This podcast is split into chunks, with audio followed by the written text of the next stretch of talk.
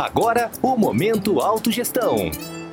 Olá, ouvintes e assinantes de nossos canais. Sejam bem-vindos a mais um Momento Autogestão. Eu sou Caio Polizel e hoje vou falar sobre o tema Materpensene.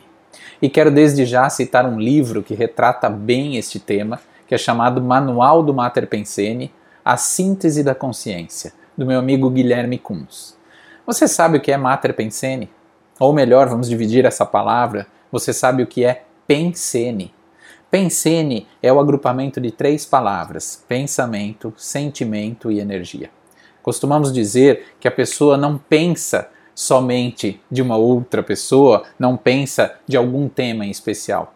Ele penseniza, ele agrupa o pensamento, mas ele sempre sente algo e emana algum tipo de energia.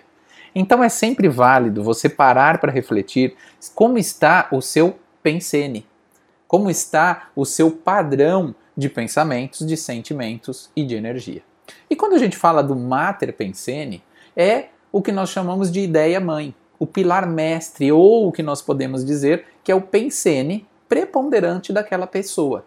É aquilo que passa no dia a dia, na reflexão dela, é, dioturnamente, ela tem provavelmente o materpensene. E o autor, quando ele escreveu o livro, ele apresentou uma técnica bem bacana de identificação do materpensene.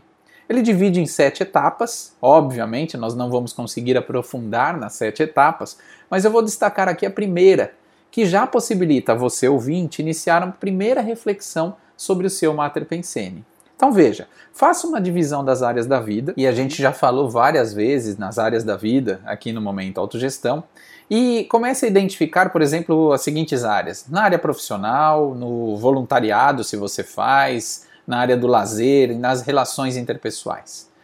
Identifique as três principais atividades que você faz em cada uma dessas áreas. Quais papéis você desempenha, quais cargos você é, possui, quais funções você exerce, em cada uma dessas áreas.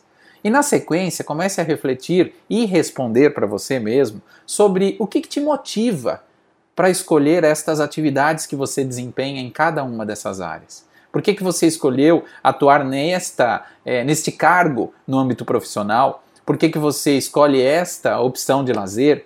Isso tudo vai lhe fornecendo informações importantíssimas, que as suas escolhas começarão a fazer um, uma outra, você terá uma outra percepção das suas escolhas, uma vez que você se conhece um pouco mais.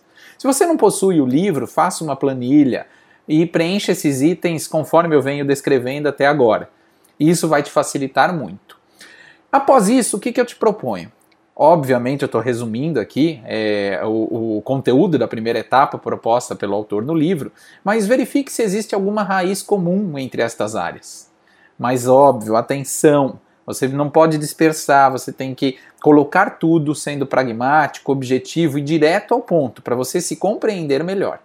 Com isso preenchido, aí você vai ampliar a sua autocompreensão, vai identificar os seus reais motivos de escolhas, suas prioridades, É, seus interesses, e aí poderá ainda nortear daqui para frente a sua vida, ao menos nestas quatro áreas que foram destacadas, o profissional, o voluntariado, o lazer e as relações, as interrelações, compreendendo os seus porquês, por que que você escolhe isso e até mesmo para que você possa rever as suas prioridades.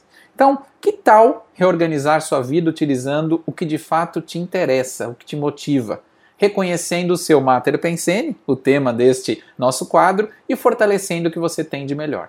Te vejo no próximo Momento Autogestão, e quem perdeu os episódios anteriores é só digitar Momento Autogestão no YouTube ou no seu tocador de música preferido. Grande abraço e até mais! Você ouviu Momento Autogestão.